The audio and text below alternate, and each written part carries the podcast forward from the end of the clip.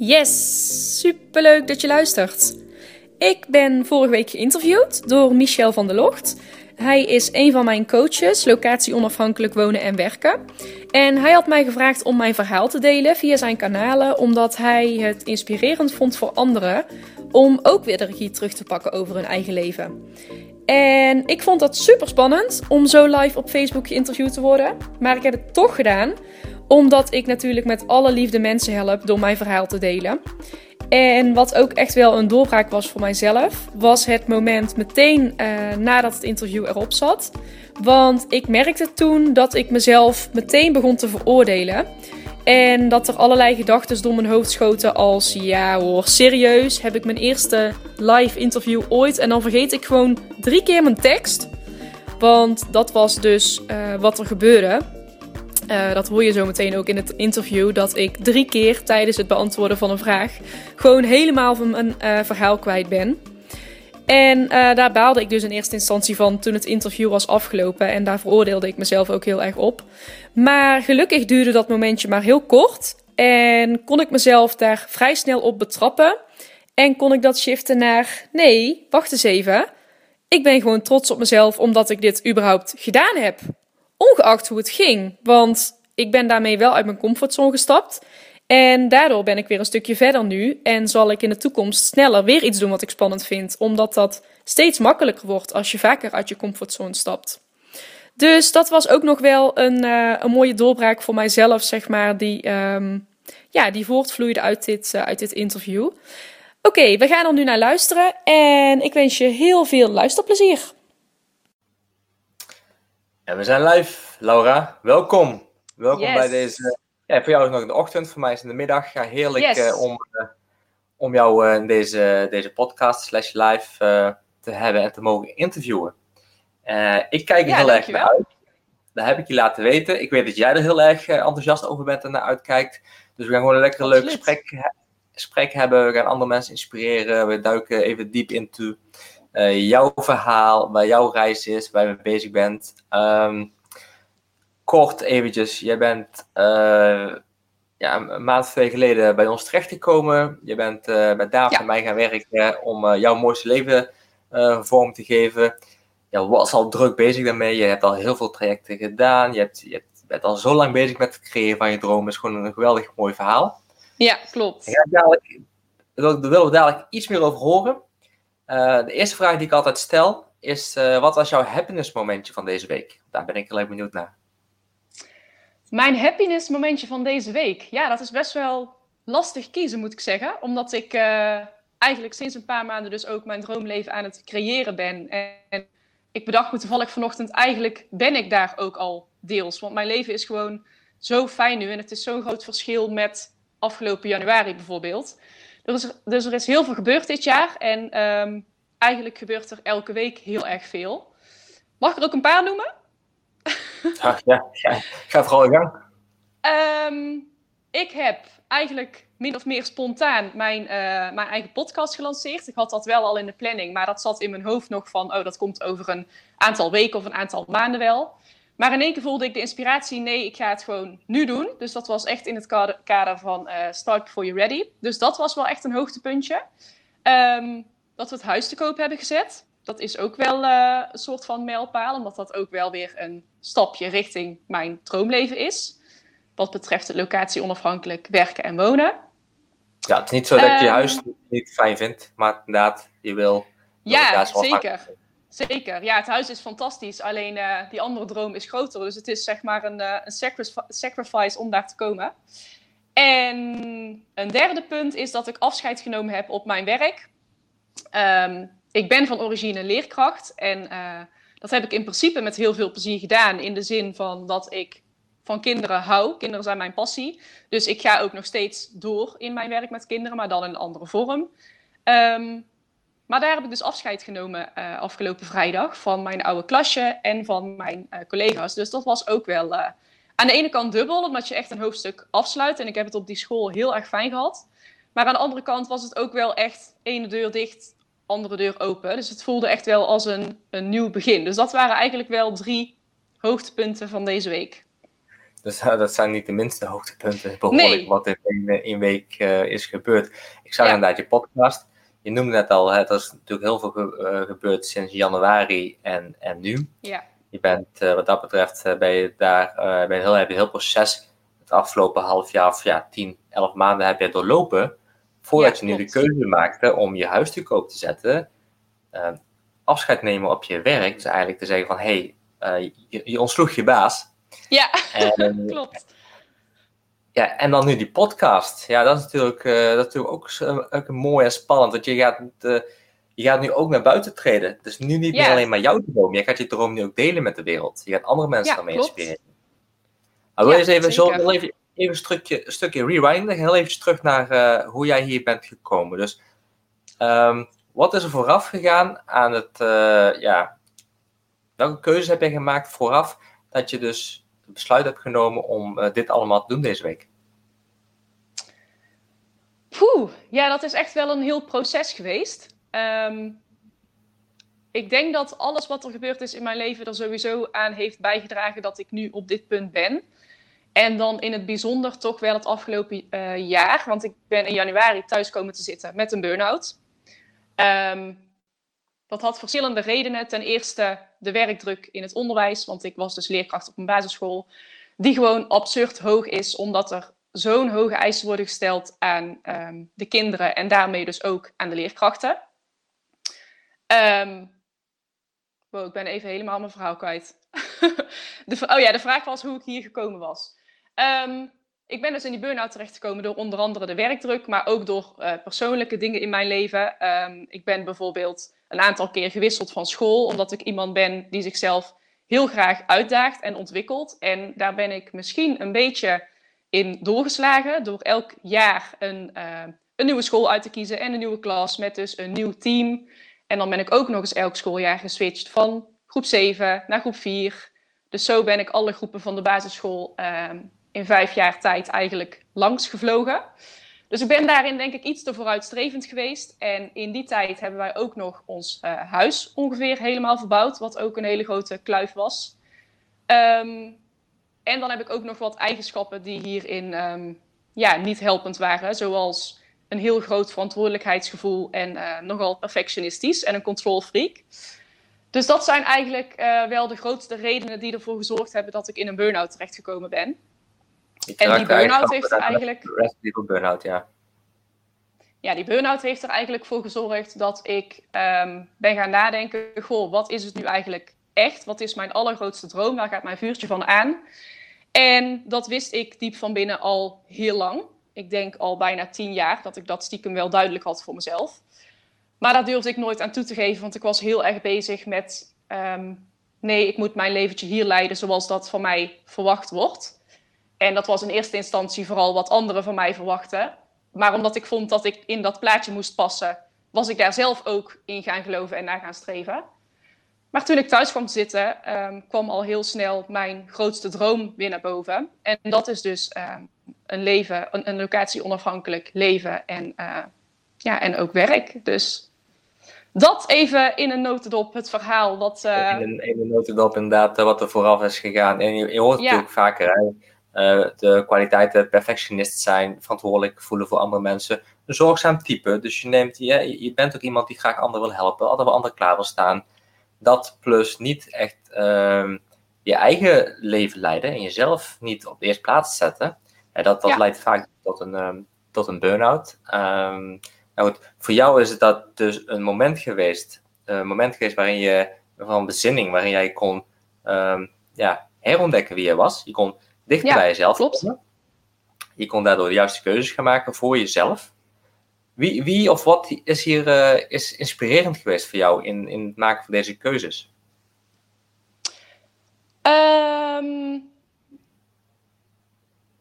ja, zoals ik net al zei, ben ik iemand die altijd uh, alles aangrijpt om zichzelf te ontwikkelen. En dat is dus ook een valkuil geweest tijdens mijn burn-out, want ik kwam thuis te zitten. Um, en dat was eigenlijk omdat ik rust moest pakken, omdat ik gewoon niet meer functioneerde.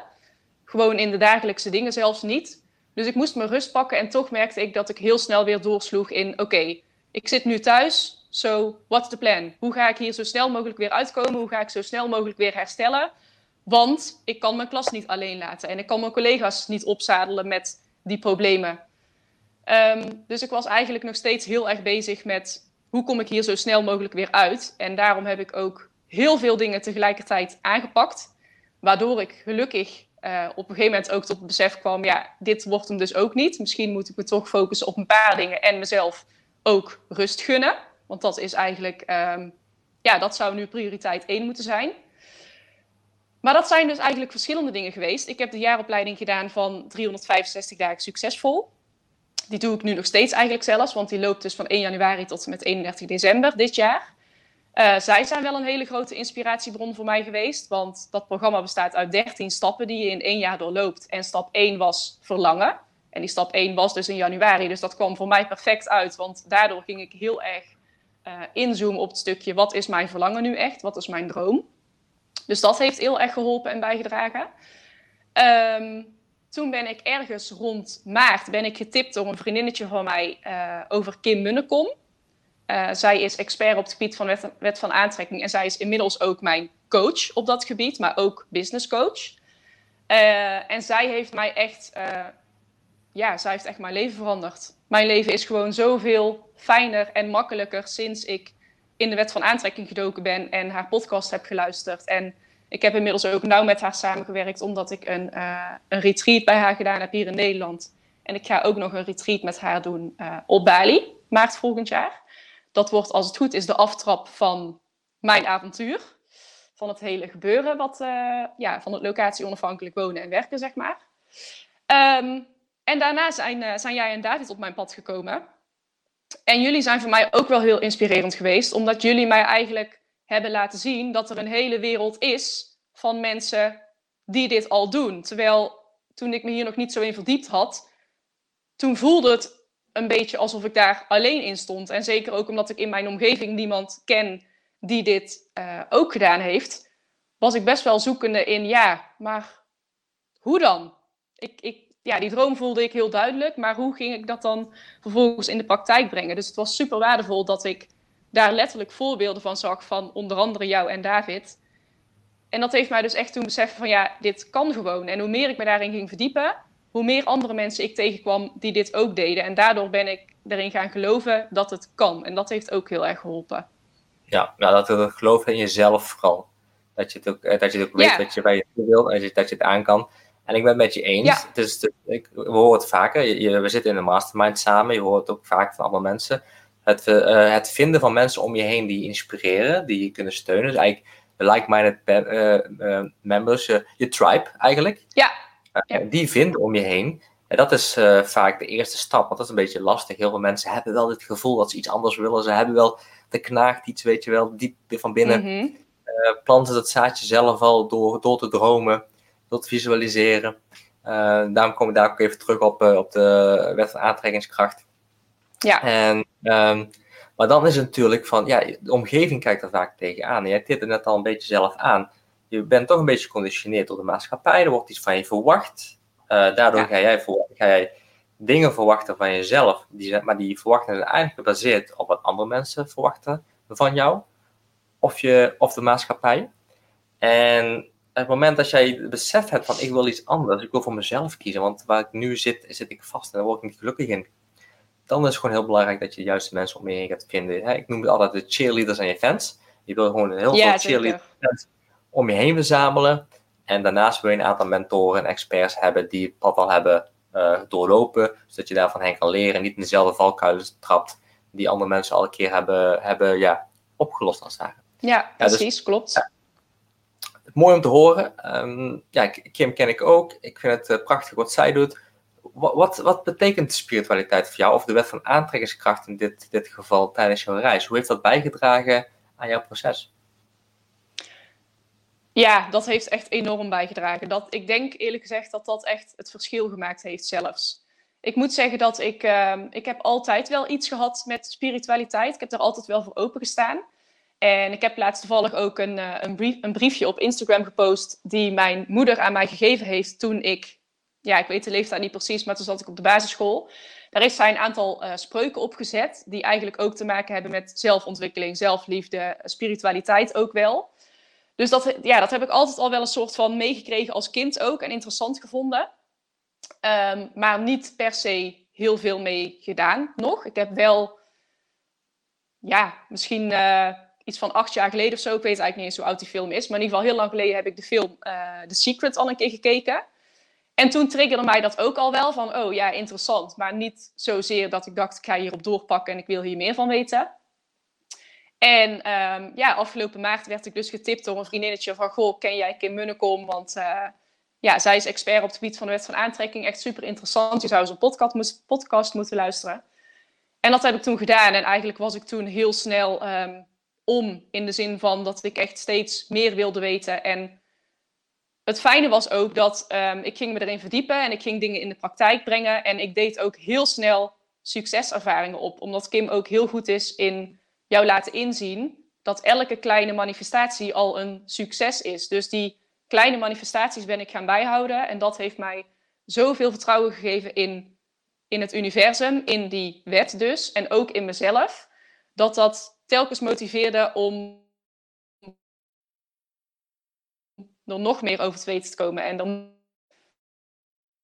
gemaakt. Ja, daar eigenlijk dagelijks mee bezig. Ik, uh, sterker nog, ik kan me niet voorstellen dat ik nu iets in mijn leven zou doen, zonder daarbij na te denken over de wet van aantrekking. Dat zit al zo in mijn systeem dat ik dat automatisch eigenlijk doe. Ja, mooi is dat. Dat is echt inderdaad, uh, ja, mooi, mooi inspirerend is dat. En ik denk dat je raakt daar de kern. Die kleine stapjes die, en die kleine uh, manifestaties die, die mensen, mensen creëren voor zichzelf, die worden vaak uh, niet herkend. Ja, en daardoor, en, en, en dan, maar dat is met alles. Elk klein stapje in de juiste richting is ook een succes. Ja, precies. En dat, dat, hoor ik ook, dat horen we ook vaak in onze community. Dat hoor ik vaak van mensen die, die de droom wel hebben, maar dan zeggen van ja, maar ik, ik, heb, ik heb kinderen, ja, maar ik heb niet het geld, uh, ja, maar. Weet je, maar um, je, kan ook, je, je, kan ook beginnen met kleine stapjes te gaan zetten in de juiste richting. dus wil je, wil je um, wat, zijn, wat zijn bijvoorbeeld dingen die jij hebt gedaan als kleine stapjes om, uh, dit, om te komen waar je nu bent? Um, even denken. Die vind ik lastig, omdat ik daarin, zoals ik net ook al zei, vrij rigoureus ben. dus als ik eenmaal het vertrouwen voel en iets in mijn hoofd heb, dan ga ik er ook gewoon echt voor. Dan ga ik echt gewoon al in. Dus dat is ook echt wel wat er het afgelopen jaar gebeurd is. Maar het is wel um, dat ik me veel bewuster ben geworden van de kleine stapjes die ik ook zet en de kleine succesjes die ik ook behaal. En daar was ik van tevoren helemaal nooit mee bezig. Ik was altijd zo vooruitstrevend dat ik een doel in mijn hoofd had. En als ik daar was, dan was ik me eigenlijk niet eens bewust van dat ik daar was. Maar dan was ik alleen bezig met: oké, wat is het volgende? What's next? Wat wil ik nu bereiken? Dus ik kon helemaal niet genieten van die kleine momentjes. En daar zit het hem voor mij meer in dat ik me gewoon niet bewust was van de kleine succeservaringen, de kleine dingetjes die ik bereikte. En doordat ik me daar nu wel steeds bewuster van word, ja, dat draagt gewoon heel erg bij aan het vertrouwen. Ja, ja dus ik wil echt zeggen bewustwording, bewustwording, bewustwording. Dat ja, van, het is echt bewustwording. En, en, stilstaan. In plaats, dat, dat, dat, is vaak lastig in onze maatschappij. Mensen worden een beetje geleefd. Dagen schieten voorbij. Hebt maar 24 uur in een dag. Maar als je een stapje terugzet en je gaat echt ja, het kan met de kleinste dingetjes, weet je wel. Sta stil en, en luister eens. Wat, wat, wat hoor je? Ja. Uh, wat zie je? Wat ruik je? Wat, wat, wat, welke smaken proef je? Wat, weet je, uh, ga, eens, ga eens niet eten voor, uh, voor de televisie of met Netflix aan. Weet je, ga, ga eens, eet je maaltijd eens en geniet er eens van. sta er bij stil. Want, wat, ja. wat, wat, ben je met eten? Wat is het, hoe is de textuur? Weet je? Dus dat zijn, dat zijn kleine dingetjes en die gaan je inderdaad helpen met, uh, met het manifesteren van uh, die grotere, grotere dromen. Ja, en precies. Hoe groter, hoe groter je droom is, hoe beter. Uh, je kan beter een, een, mega grote droom hebben um, en daar 50% van behalen op een bepaalde termijn dan een klein droom hebben waar je 50% van behaalt. Want ja, dan is het, dan ja. een, stuk, een stuk minder. En hoe, ik denk dat wij als mensen, we mogen uh, groot denken. En zonder er meteen al achter te gaan denken of achter te zeggen van ja, maar dit is niet realistisch. En dan met allerlei excuses uh, komen. Want ja. kijk, ik, want uh, wie gemotiveerd is, die, die vindt een weg. En wie ongemotiveerd is, vindt een reden. En ja. um, volgens mij gebruiken ze het ook in 365 uh, dagen. Um, ook trouwens een heel mooi programma. Ik heb het zelf ook gevolgd een paar jaar geleden. Oh. En uh, ja, het is super, super, uh, super leuk. ik vind omdenken heel, heel erg goed om, yeah. om mensen ja, klopt. te worden van de, mooie, van de mooie dingen in het leven. En loslaten van cynisch. van, ja. Dus ja, jij weet nu dus heel goed door alles wat je hebt gedaan het afgelopen jaar waar je naartoe wilt. Wat is eigenlijk, wat, wat heb je nu als conclusie, wat is het allerbelangrijkste voor jou in het leven? Hele grote vraag, ik weet het. Ja, dat is heel cliché, maar dat is toch echt balans. En dat is ehm, bij mij nog steeds work in, uh, in progress. Want wat ik de afgelopen week bijvoorbeeld ook weer merkte, is... Uh, ik ben dan nu dus mijn droomleven aan het creëren. Want um, maart volgend jaar vertrekken wij naar Bali om daar te gaan settelen. Maar ondertussen willen we ook af en toe van Bali vertrekken om een ander land te verkennen. Dus het wordt eigenlijk een combinatie van een emigratie en een wereldreis. Ben ik gewoon weer mijn verhaal kwijt. Ik snap er helemaal niks van. Het is gewoon omdat ik er zo in zit, denk ik. Uh, je wil balans. Je wil balans. Ja, ik wil balans. Dat is het allerbelangrijkste. Ja, daar wilde ik heen inderdaad. Ehm, omdat ik nu dus mijn droomleven aan het creëren ben, ben ik gewoon heel... Ja, sla ik heel snel door in alles tegelijk doen, omdat het allemaal zo leuk is en omdat ik het allemaal zo belangrijk vind. Dus ik blijf mezelf betrappen en dat uh, lukt me gelukkig wel steeds eerder. Maar ik blijf mezelf betrappen op dat ik dan weer over mijn grens heen ga, dat ik dan te veel in de actiemodus zit en dat ik dan weer een stapje terug moet doen. Dat ik even juist uit die actiemodus stap omdat ik dan ehm, weer even tot mezelf kan komen. En dan kan ik ook weer die innerlijke rust creëren. Want het gekke is, dat is eigenlijk gewoon een mindfuck die ik, ja, waar ik telkens weer intrap, is dat ik denk, oh ja, ik heb nu stress, ik voel me onrustig. Dan ga ik zoveel mogelijk doen, want dan kan ik zoveel mogelijk van mijn to-do-lijstje afwerken. En dan heb ik weer overzicht. Alleen ik kom telkens weer tot de conclusie, en eerst duurde dat dus langer en nu gebeurt dat steeds sneller dat dat dus juist niet de way to go is. Dat ik op zo'n moment een stapje terug moet doen in plaats van in de actiemodus schieten. En gewoon even moet gaan mediteren of wandelen of een lekker bad nemen of wat dan ook. Maar dat ik juist even niks moet van mezelf. Nee. Het lijstje wordt af. En, en dat, dat ja, weer, maar dat, dat, die gedrevenheid en dat past weer bij een soort, bij een, zijn weer karaktereigenschappen die, die er weer voor zorgen dat je uh, ja, kans hebt om een burn-out te krijgen. Dus dan ja, zeker. Juist, juist belangrijk inderdaad om uh, dan een stapje terug te zetten, het los te laten, te gaan mediteren. Um, maar vooral die bewustwording. Dus ja, ja. Ik, uh, ja ik hoor je. is mooi. Ja, balans. Ik denk uh, dat dat is voor iedereen heel erg, heel erg belangrijk. En, ja. en zoals jij hebt ervaren en zoals ik ook weet uit ervaring, het is makkelijker gezegd dan gedaan. Zeker weten. Ja, dat is denk ik echt het nummer één ding waar ik waar ik op dit moment nog mee, uh, mee struggle. En inderdaad, stap 1 is bewustwording. En uh, dat komt nu gelukkig wel steeds sneller. Ja, ja mooi ja. is dat. Leuk. Hey, heb je... Ehm, even kijken. Wat is, wat is jouw band met Indonesië en Bali? Want je wil naar Bali komen, vind ik natuurlijk geweldig. Hè? Ja. Want David ik naar Bali, dus wij, wij hebben zoiets van, ja, kom maar. Maar ja. wat, is, wat, wat drijft jou naar Bali? Um, ik heb dus de PABO gedaan. En uh, toen ik in de vierde zat, uh, ben ik natuurlijk gaan afstuderen. En toen heb ik ervoor gekozen om dat in het buitenland te gaan doen. En um, ik ben met twee meiden die kant op gegaan die ik eigenlijk nog helemaal uh, niet kende. Zij zaten wel ook in de vierde van de PABO, maar ik had nooit bij hun in de klas gezeten, dus ik kende hun eigenlijk niet. En een van die meiden is half Indonesisch. Zij had ook nog familie daar, zoals onder andere ehm, ja, een tante en een oma en een neefje en meerdere familieleden.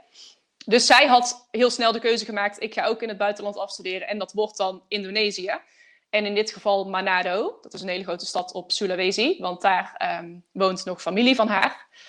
En ik had zoiets van: ja, het is misschien dan best wel fijn om met haar mee te gaan, want zij is daar bekend en zij is daar enthousiast over. En ja, dat voelde toch een stukje soort van veilig in plaats van dat ik alleen naar een plek zou gaan die ik zelf ook nog helemaal niet kende. Ehm, en daarbij had, voelde ik ook een heel, ja, heel snel een klik met, uh, met die meiden. Dus ik had zoiets van: oké, nou ja, dan wordt het Indonesië, gaan we doen. En um, ja, wij zijn daar toen dus in 2013 naartoe gegaan met z'n drieën. Zijn wij daar bijna vijf maanden geweest.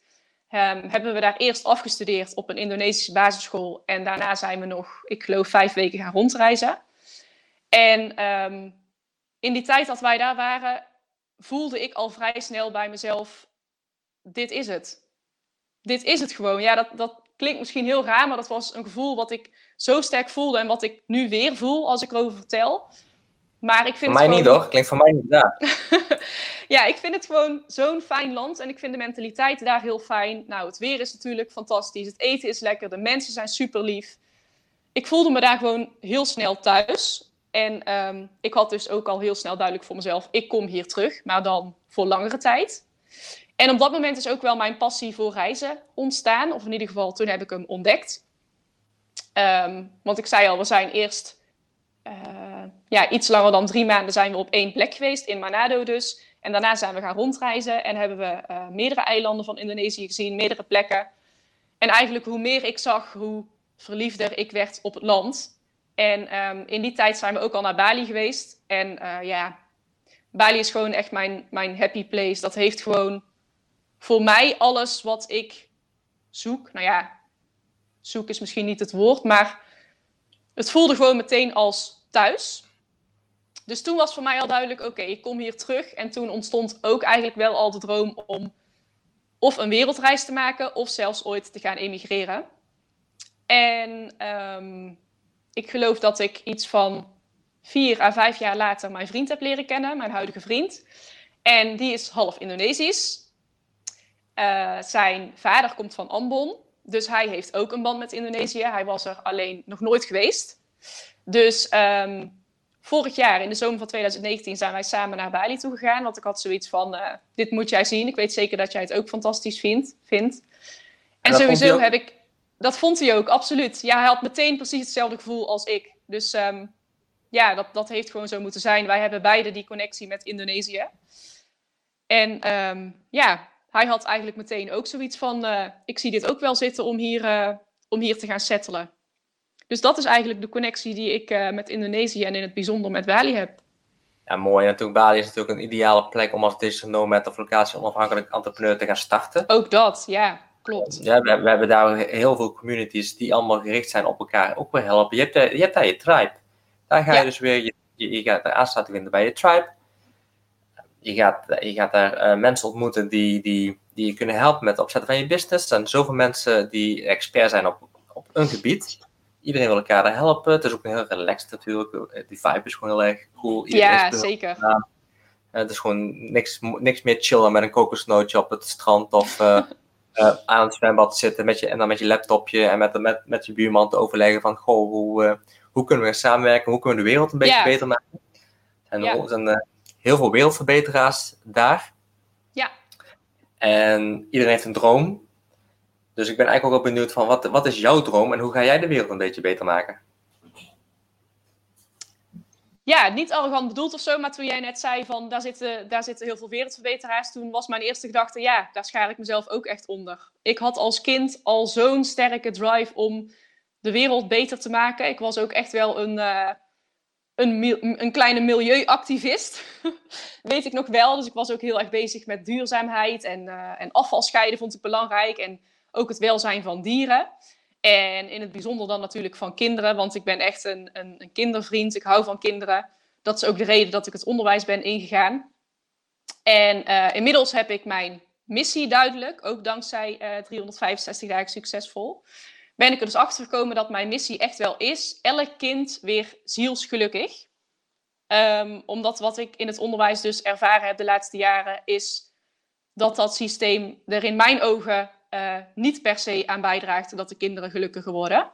Sterker nog, wat ik ervaren heb, is hoe ouder die kinderen worden. Dus ja, des te hoger um, ze komen in de groepen van de basisschool, des te ongelukkiger ze vaak rondlopen, omdat ze dan steeds meer um, invloeden van buitenaf meekrijgen en daar de druk van voelen. En prestatiedruk voelen en voelen dat ze in een bepaald hokje moeten passen of in een bepaald keurslijf. Ben ik gewoon weer mijn verhaal kwijt. Ik snap er niks van. Help mij eens, Michel. Nee, je bent gewoon heel prachtig bezig met, uh, met het uh, oplossen van de, van de mankementen in ons onderwijssysteem. Ja. Daar ga, je, ja. daar ga je mee En je gaat kinderen dus helpen gelukkiger te zijn. Ja, nou ja, inderdaad. Dat is eigenlijk mijn droom.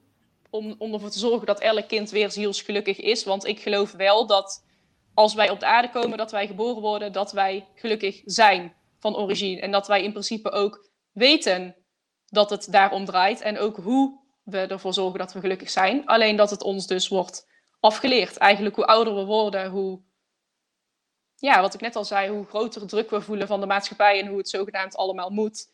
En hoe meer we dus onszelf uit het oog verliezen. En dat heb ik dus zelf ook ervaren afgelopen jaar.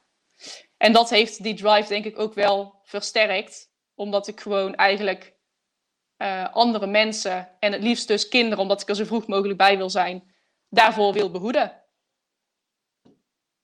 Natuurlijk, het is een, terugkomend, uh, ja, uh, issue, probleem waar we iedere keer uh, horen. Eh, we komen blanco op deze wereld, dat ben ik met je eens. En dan worden we door, ja, door onze ouders, door de maatschappij, school, docenten, familieleden, vrienden.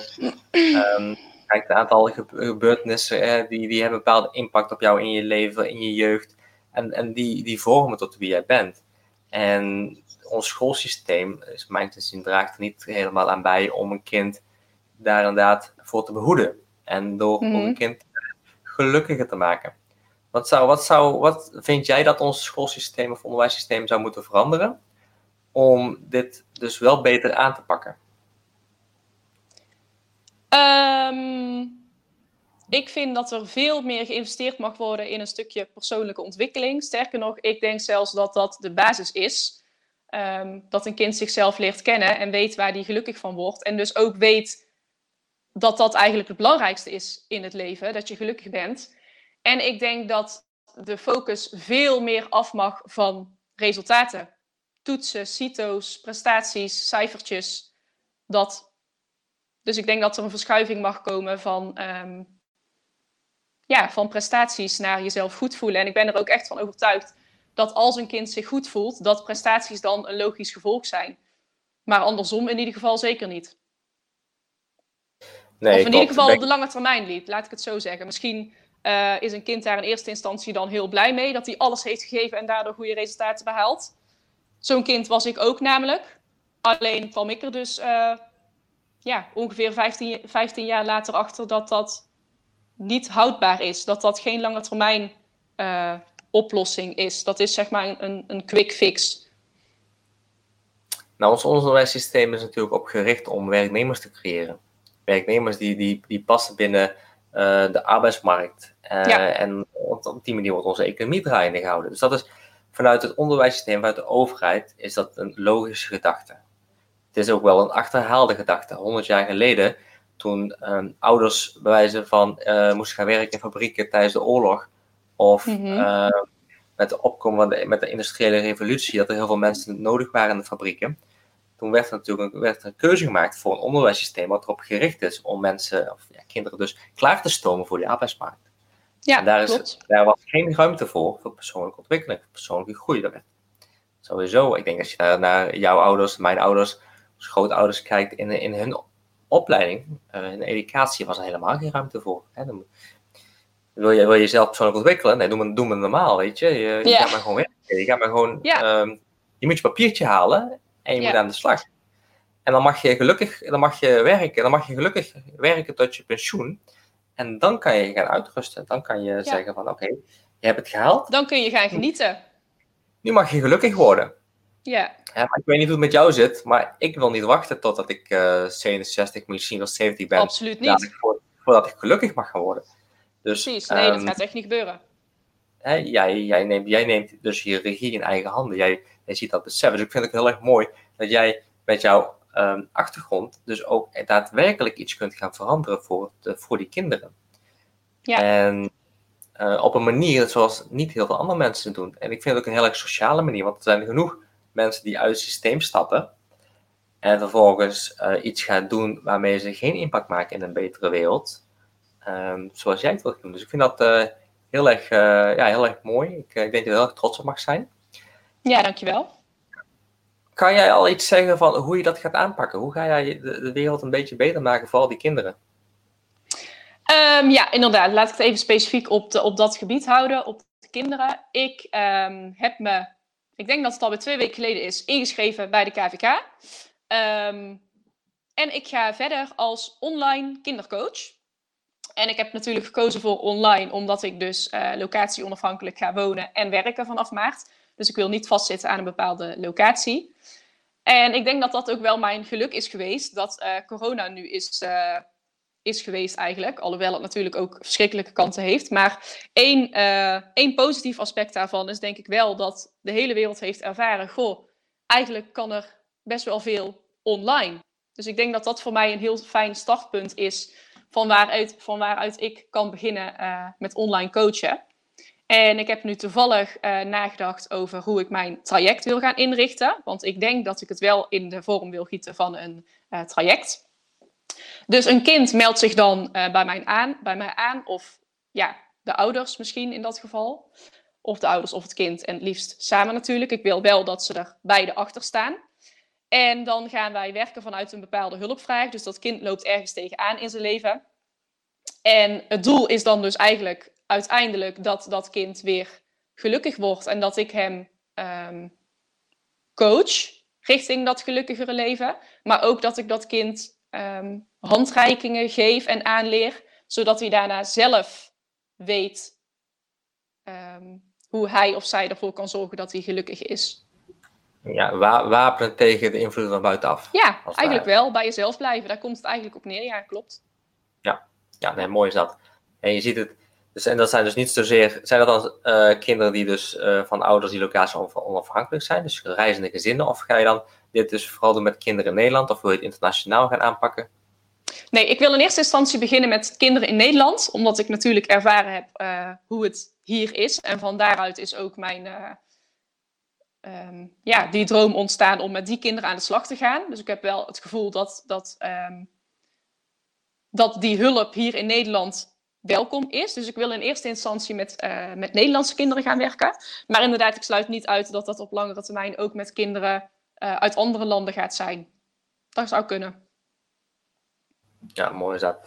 Heb jij zelf uh, een idee hoe, hoe de kinderen zich ontwikkelen die uit het onderwijssysteem zijn gestapt? Bijvoorbeeld de kinderen die, op David, die van de kinderen van David of de kinderen die op Bali wonen. Ja, nou ik moet zeggen dat ik daar um, nog niet veel van gezien heb. Sterker nog, David was eigenlijk het eerste voorbeeld voor mij waarin ik, uh, ja, waarin ik af en toe iets meekrijg van kinderen die inderdaad uit dat systeem zijn gehaald, zijn gestapt. Um, dus zij zijn eigenlijk voor mij het eerste levende voorbeeld van: wow, kijk, er zijn mensen die hier gewoon uitstappen. En ik denk dat ik een paar jaar geleden uh, met mijn leerkrachtenbril op gedacht had: nou, bizar, dat doe je toch niet? Dat is echt te gek voor woorden. Terwijl ik nu eigenlijk heel snel voelde van, wauw, dit kan ook. En dat heeft natuurlijk ook te maken met mijn eigen persoonlijke ontwikkelingsreis, omdat ik zelf uit die systemen aan het breken ben nu. Maar wat ik ja, bij David dan zie, is dat die kinderen gewoon echt gelukkig zijn en weer terugkomen bij zichzelf. En, en volgens mij ook heel goed beseffen dat het daarom draait, om gelukkig zijn, in plaats van dat het in eerste instantie zou moeten draaien om wat je presteert in het leven. Vooral dat inderdaad. En uh, de kinderen van David zijn een mooi voorbeeld. Uh, ik leuk dat je straks dat, dat die live kan gaan volgen. Ja, absoluut. er zijn honderden kinderen op Bali die uit het onderwijssysteem zijn, uh, zijn gestapt. En wat mij, mijn eerste ervaring met deze kinderen was in 2012. En, maar wat mij toen al opviel is van, goh, hoe, hoe vier, vijf jaar en dat ze gewoon al Engels spreken. En, of misschien zelfs ook al Indonesisch naast hun yeah. moedertaal. Frans of Duits of, of Nederlands. Maakt uit hoe snel ze dat soort dingen oppakken. En hoe, hoe uh, vol uh, levendige energie ze zijn. Je ziet, je ziet ze daar niet, niet uh, ja, ik weet, niet, ik weet niet hoe kinderen op dit moment Nederland naar school gaan. Want, we zeggen wel uit het onderwijssysteem stappen, maar Bali zijn natuurlijk ook scholen. Maar zijn de insteek daar heel anders. Dus de, de Green School op, op Bali, die, die, gaat dan helemaal over duurzaamheid en persoonlijke ontwikkeling. En daar zit dus spiritualiteit in en meditatie en al dat soort dingen. Dus een hele andere manier van, uh, van onderwijs. En je ziet die kinderen echt uh, groeien en ontwikkelen. En dan lopen gewoon 10, 12 jaar rond die een eigen bedrijf hebben. Die, ja, dat is zo bizar. Die handiger zijn met een computer dan ik. Ja, dat is mooi. En, en ook prachtig om, uh, om, om te zien. Ik heb, ik heb een paar weken geleden heb ik, een mooi interview gehad met een van die, van, met de moeder van een van hen. En de dochter kwam ook een tijdje, een paar minuten in, in, de, ja, in het interview. En het is gewoon zo leuk om naar te luisteren. En ze zijn zo wereldwijs, weet je. En dat, en dat, is, mm dat is iets waarvan ik denk, van, ja, in Nederland, waar gaat het dan mis in Nederland? Hoe kan het zo zijn dat, dat de kinderen in Nederland niet diezelfde wereldwijsheid vertonen als de kinderen die dus op Bali uh, uh, opgroeien of, op een, of in ieder geval op, in een andere land van reizende ouders. Heb jij, heb jij daar een idee van? Ja, ik denk dat dat inderdaad te maken heeft met wat jij net ook al aanstipte. Hoe het systeem gewoon van, van vroeger uit is opgebouwd. Toen werd inderdaad iedereen klaargestoomd als arbeider.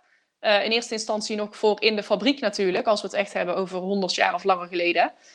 Maar nu is de wereld gewoon heel erg anders. Ik merk zelf ook, ik ben dan nu zelf gaan ondernemen. En het lijkt wel alsof ik ook steeds meer ondernemers om me heen zie. En ik geloof ook echt dat, dat iedereen. Ik geloof sowieso dat iedereen een passie heeft. En ik geloof dus ook dat als jij die passie vindt, dat jij daar je werk van kunt maken. Er is altijd een manier, er is altijd een weg.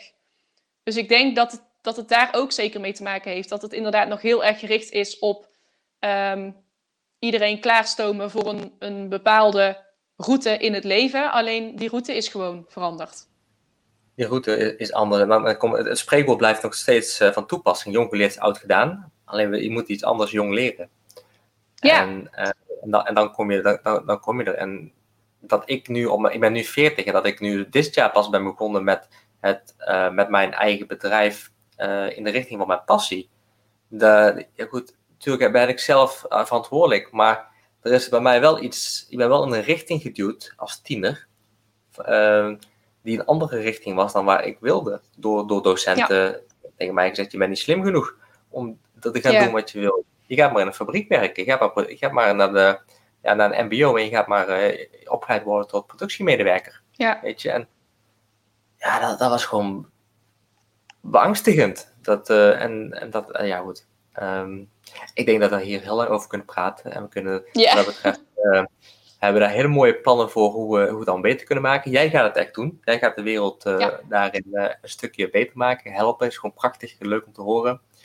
Wat zijn, wat zou jij mensen die dus nu twijfelen nog uh, om die stap te zetten voor zichzelf, om echt voor zichzelf te kiezen, wat zou je mee willen geven? Welke tips, adviezen wil je delen?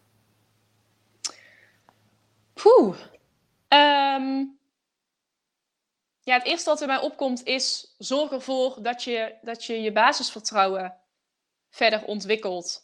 Want dat is ook iets wat, um, ja, wat best wel in onze westerse maatschappij zit, dat alles eigenlijk gebaseerd is op angst in plaats van vanuit vertrouwen. Daar heb ik mezelf heel erg op betrapt en in leren kennen. Dat ik heel erg handelde vanuit angst en altijd maar bezig was met mezelf indekken en de veilige weg kiezen. Terwijl ik nu ervaren heb dat als ik heel sterk voel dat ik iets wil, dat ik dan ook bereid ben om daar een risico voor te nemen. En het bizarre ook is dat ik telkens als ik dus een risico heb genomen afgelopen jaar, dat er telkens weer een vangnet verscheen.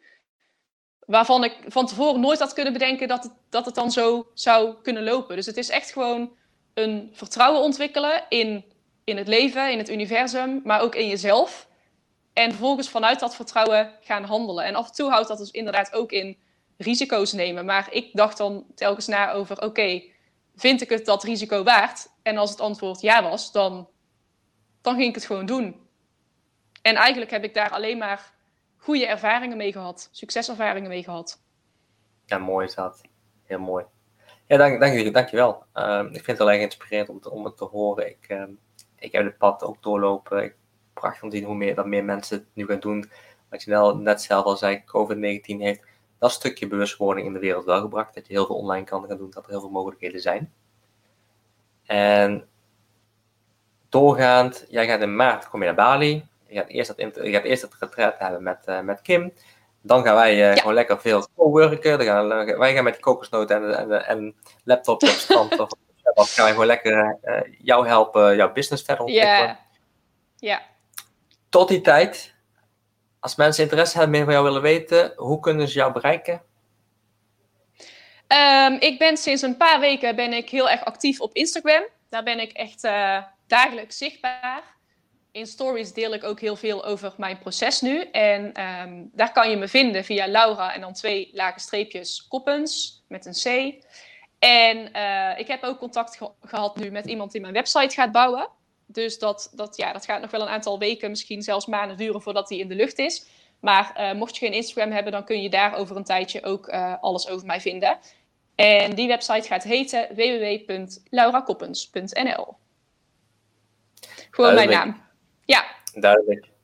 En dan hebben we natuurlijk, uh, op dit moment heb je natuurlijk net je, pod, je podcast de lucht ingegaan, ingegooid.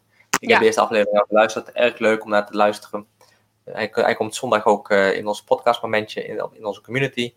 Dus oh, leuk. Uh, ja, mensen, die, iedereen die kan luisteren, die wil luisteren naar jou, die, uh, ja, die, die ik zou zeggen, ga, ga luisteren naar Laura's podcast en vooral abonneren op die podcast.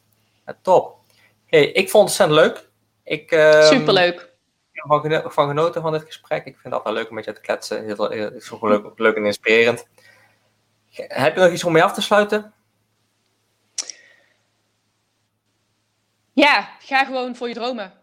Als dat nog ja. uh, duidelijk zijn geworden, het gesprek. Maar doe het gewoon. Ik heb mezelf ook zo lang daarin klein gehouden. En, en me alle, mezelf allerlei dingen verteld waarom dat niet ging lukken. En vooral ook waarom het niet het goede moment was. Terwijl nu echt mijn visie is, je moet het juiste moment zelf creëren. Want wij hadden ook kunnen zeggen, ja, hé, hey, we hebben nu net we hebben nog in twee jaar dit koophuis gehad waar we fantastisch wonen. Waar we het heerlijk naar ons zin hebben. We gaan nu toch zeker niet weg. Maar zo is er altijd wel iets waardoor je kunt zeggen: dit is niet het moment. Maar als je diep van binnen voelt: ik wil dit, dan moet je het perfecte moment zelf gewoon creëren. Dat ja, is eigenlijk mooi. wat ik mee wil geven. Als afsluiting. Daar sluiten we mee, daar sluiten we mee af. Dankjewel. Uh, iedereen bedankt voor het kijken, bedankt voor het luisteren. En tot de, tot de volgende keer. Ja, jij ook bedankt hè. Oké, okay, dat was hem. Wat tof dat je het interview helemaal tot hier hebt geluisterd. En ik hoop dan ook echt natuurlijk dat je er iets aan gehad hebt.